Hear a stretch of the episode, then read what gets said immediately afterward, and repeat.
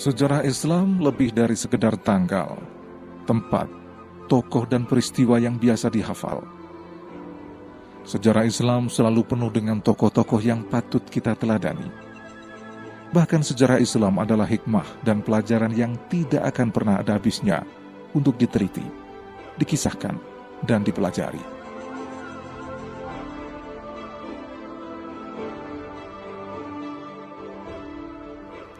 Allah Subhanahu wa Ta'ala berfirman dalam Kitab Suci Al-Quran pada Surat Al-Hasir ayat ke-18. أعوذ بالله من الشيطان الرجيم بسم الله الرحمن الرحيم يا أيها الذين آمنوا اتقوا الله ولتنظر نفس ما قدمت لغد واتقوا الله إن الله خبير بما تعملون Aku berlindung kepada Allah dari godaan syaitan yang terkutuk. Dengan nama Allah yang Maha Pengasih, Maha Penyayang. Wahai orang-orang yang beriman, bertakwalah kepada Allah, dan hendaklah setiap orang memperhatikan apa yang telah diperbuatnya untuk hari esok, akhirat, dan bertakwalah kepada Allah. Sungguh, Allah Maha Teliti terhadap apa yang kamu kerjakan.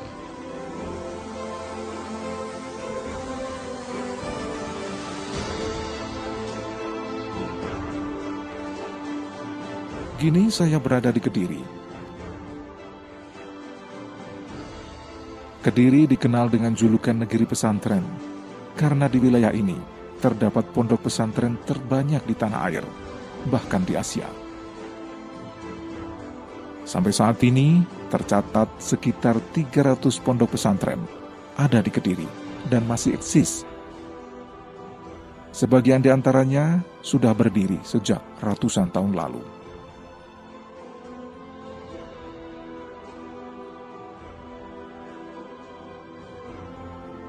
Sejarah keberadaan pesantren di Kediri tak bisa dipisahkan dari pondok pesantren Lirboyo yang berlokasi di desa Lirboyo, kecamatan Mojoroto.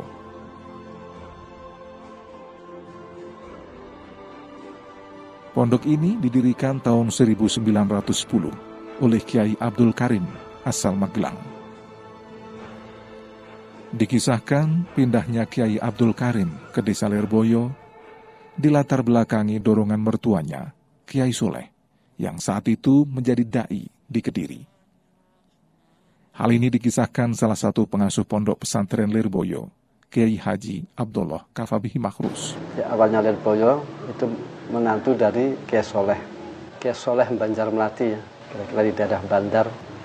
Dan Lirboyo awalnya itu daerah yang tidak karuan ya. Maksudnya ya banyak preman-preman. Oleh Kiai Soleh ditempatkanlah menantunya Kamdul Karim untuk tinggal di Lirboyo. Untuk dakwah tahap demi tahap akhirnya orangnya menjadi baik. Bismillahirrahmanirrahim. Waruyalan den riwayatake Man Rasulillah saking Rasulullah sallallahu alaihi wasallam. Sejak awal didirikan, santri di pondok pesantren Lirboyo diajari mata pelajaran baku yang dituangkan ke dalam kitab-kitab klasik atau salaf. Karena dicetak di atas kertas berwarna kuning, kitab salaf populer itu lalu disebut kitab kuning. Yang diajarkan dalam kitab kuning adalah cara beribadah yang benar serta berhubungan langsung dengan masyarakat. Misalnya, bagaimana berakhlak luhur. Menurut Kiai Kafabi Makhrus, di Lirboyo diajarkan nilai-nilai keagamaan yang bisa diterapkan dalam kehidupan sehari-hari. Misalnya, uhwah atau persaudaraan, ta'awun atau kerjasama, jihad atau berjuang, dan nilai-nilai lainnya seperti taat, sederhana, dan ikhlas. Sistemnya di Lirboyo itu pelajaran dihafal, jadi ada hukumannya. Kalau anak itu tidak hafal, itu berdiri takzirannya. Ada lagi sistem musyawarah atau basu masail, yang mana basu masail ini sudah terorganisir, ini mengantisipasi permasalahan-permasalahan yang berkembang di tengah-tengah masyarakat, terus kita mencari solusinya.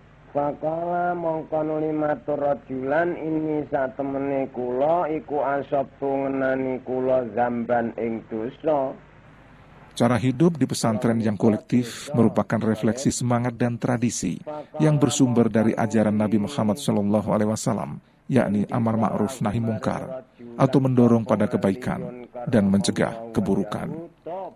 Nek kowe kok ora duwe dosa ya panggah top. Sejumlah peminat sejarah berpendapat banyaknya pondok pesantren di Kediri saat ini tak bisa dilepaskan dari kondusifnya wilayah Kediri. Hal itu menyebabkan para kiai, pengasuh pondok pesantren, dan santri merasa nyaman.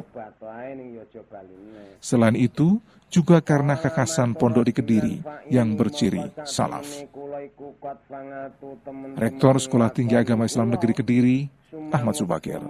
Dia tidak ingin merubah kultur itu dan dia merasa bahwa kultur itu adalah sudah the end. Maka dari itu dia ya apa adanya itu. Dia tidak ingin melawan kultur yang datang baru, tetapi dia tidak ingin kultur yang baru mempengaruhi kultur dia sendiri. Maka dari itu kadang-kadang ini dilawan oleh beberapa santri tertentu yang memang dia merasa lebih ah, berkembang. Karena apa? Jadi santri nggak boleh bawa HP, jadi santri nggak boleh nonton TV dan ini sebenarnya maknanya kiai itu, pesantren itu yang memang tidak seluruhnya seperti itu ya, ingin menjaga apa kultur yang selama ini oleh dia sudah dianggap BN ini adalah kultur yang baik ini kultur yang bagus kan gitu kan maka dari itu bagi dia ini merasa perlu untuk dilestarikan nah, cara pelestariannya itu ya yaitu dia tidak mau toleh kanan toleh kiri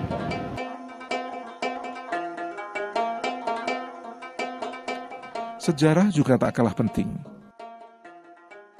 Sejak dulu, Kediri dikenal sebagai ajang dakwah sejumlah ulama ternama. Salah satu yang paling legendaris adalah Syekh Samsudin Al-Wasil yang makamnya berada di pusat kota, tepatnya di belakang Masjid Aulia Setono Gedong di Jalan Doho.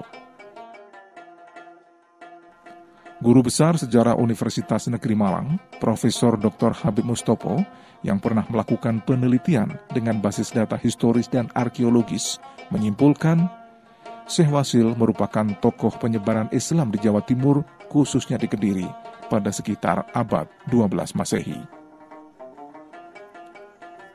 Sementara itu, peminat sejarah dan budayawan Jombang, Lukiran Wijaya, menambahkan, di makam Syekh Wasil ada prasasti berhuruf Jawa kuno atau epigraf yang menyebutkan bahwa ia adalah ulama yang berasal dari negeri Rum atau Persia.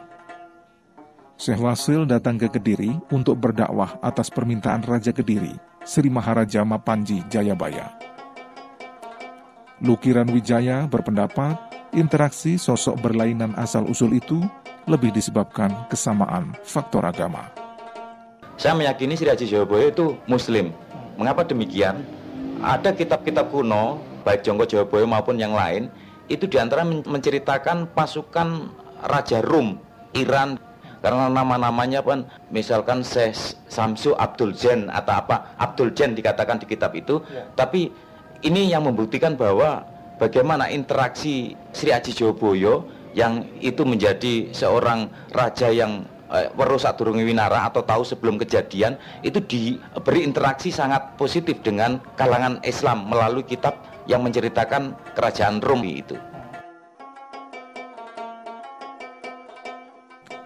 Peminat sejarah lainnya, Subardi Agan, mengatakan kedatangan Syekh Samsudin Al-Wasil ke Kediri tak hanya sekedar berdakwah, tapi juga membahas kitab Al-Musarar yang berisi ilmu pengetahuan khusus seperti ilmu falak dan ilmu nujum. Syekh Wasil memang selama ini dipercaya sebagai salah satu penasehatnya Joyoboyo yang oleh orang Jawa disebut berasal dari negeri Ngerum.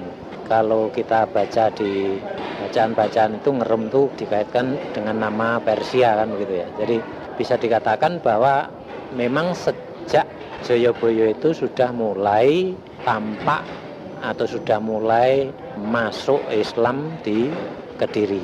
Nah, kalau kita perhatikan di tempat peninggalan yang disebut sebagai makam Syekh Wasil itu kita bisa melihat dari kasat mata saja betapa itu adalah makam yang sangat kuno bahkan dari berbagai jenis bangunannya itu sudah melewati dari masa kejayaan satu ke masa kejayaan yang lain sehingga itu dapat dikatakan sebagai mungkin yang makam yang cukup kuno yang ada di tengah-tengah di kota Kediri.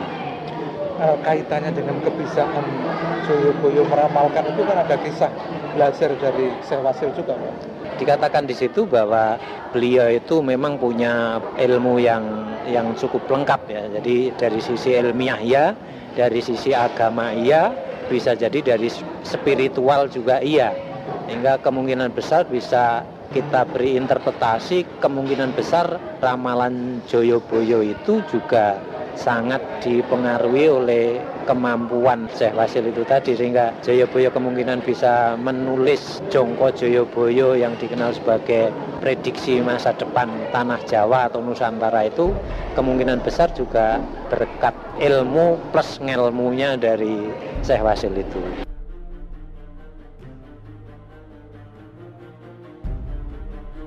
Menurut Subardi Agan, dalam beberapa sejarah tutur di Kediri, disebutkan bahwa hubungan antara Syekh Samsudin Al-Wasil dengan Sri Maharaja Mapanji Jayabaya digambarkan sebagai guru dan murid. Hubungan itu juga disinggung dalam kakawin Hariwangsa yang dipaparkan pada beberapa epilog. Persebaran Islam yang dibawa oleh pengelana dan pedagang dari pelabuhan Siraf di Teluk Persia memang banyak dikemukakan sejumlah sejarawan. Artinya, para penyebar agama Islam yang lebih dulu masuk ke Nusantara banyak yang berasal dari Persia. Pendapat itu juga disampaikan Donald McLean Campbell dalam bukunya Java, yang menyatakan bahwa orang-orang Arab Muslim dan Parsi telah bekerja sama dalam mendirikan kerajaan Majapahit. Para pedagang dan musafir dari Arab dan Parsi itu juga bersekutu mendirikan kerajaan Jenggala Daha, dan Singosari.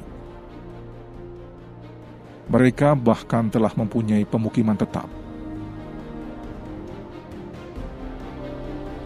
Sumber tertulis yang berasal dari ramalan Jayabaya Musasar yang berwujud tembang memberikan penjelasan. Islam masuk ke Jawa jauh sebelum era Wali Songo. Bukti nyata tentang pemukiman di Lerang dan makam Fatimah binti Maimun bin Hibatullah memberikan fakta. Pada abad ke-10 hingga 13, kekuasaan yang ada di Panjalu, Kediri, dan Jenggala di Kahuripan berpengaruh sangat besar terhadap masyarakat internasional. Bukti-bukti tentang keberadaan syiar Islam yang sudah ada pada komunitas di pusat kerajaan Panjalu atau Kediri mendasari keyakinan masyarakat memenang yang saat itu menjadi pusat kerajaan Kediri di masa pemerintahan Sri Mapanji Jayabaya untuk mengadakan ritual keagamaan yang disebut suruan. Hal itu sebagai indikasi pewarisan budaya Islam pada masa pemerintahan Sri Aji Jayabaya.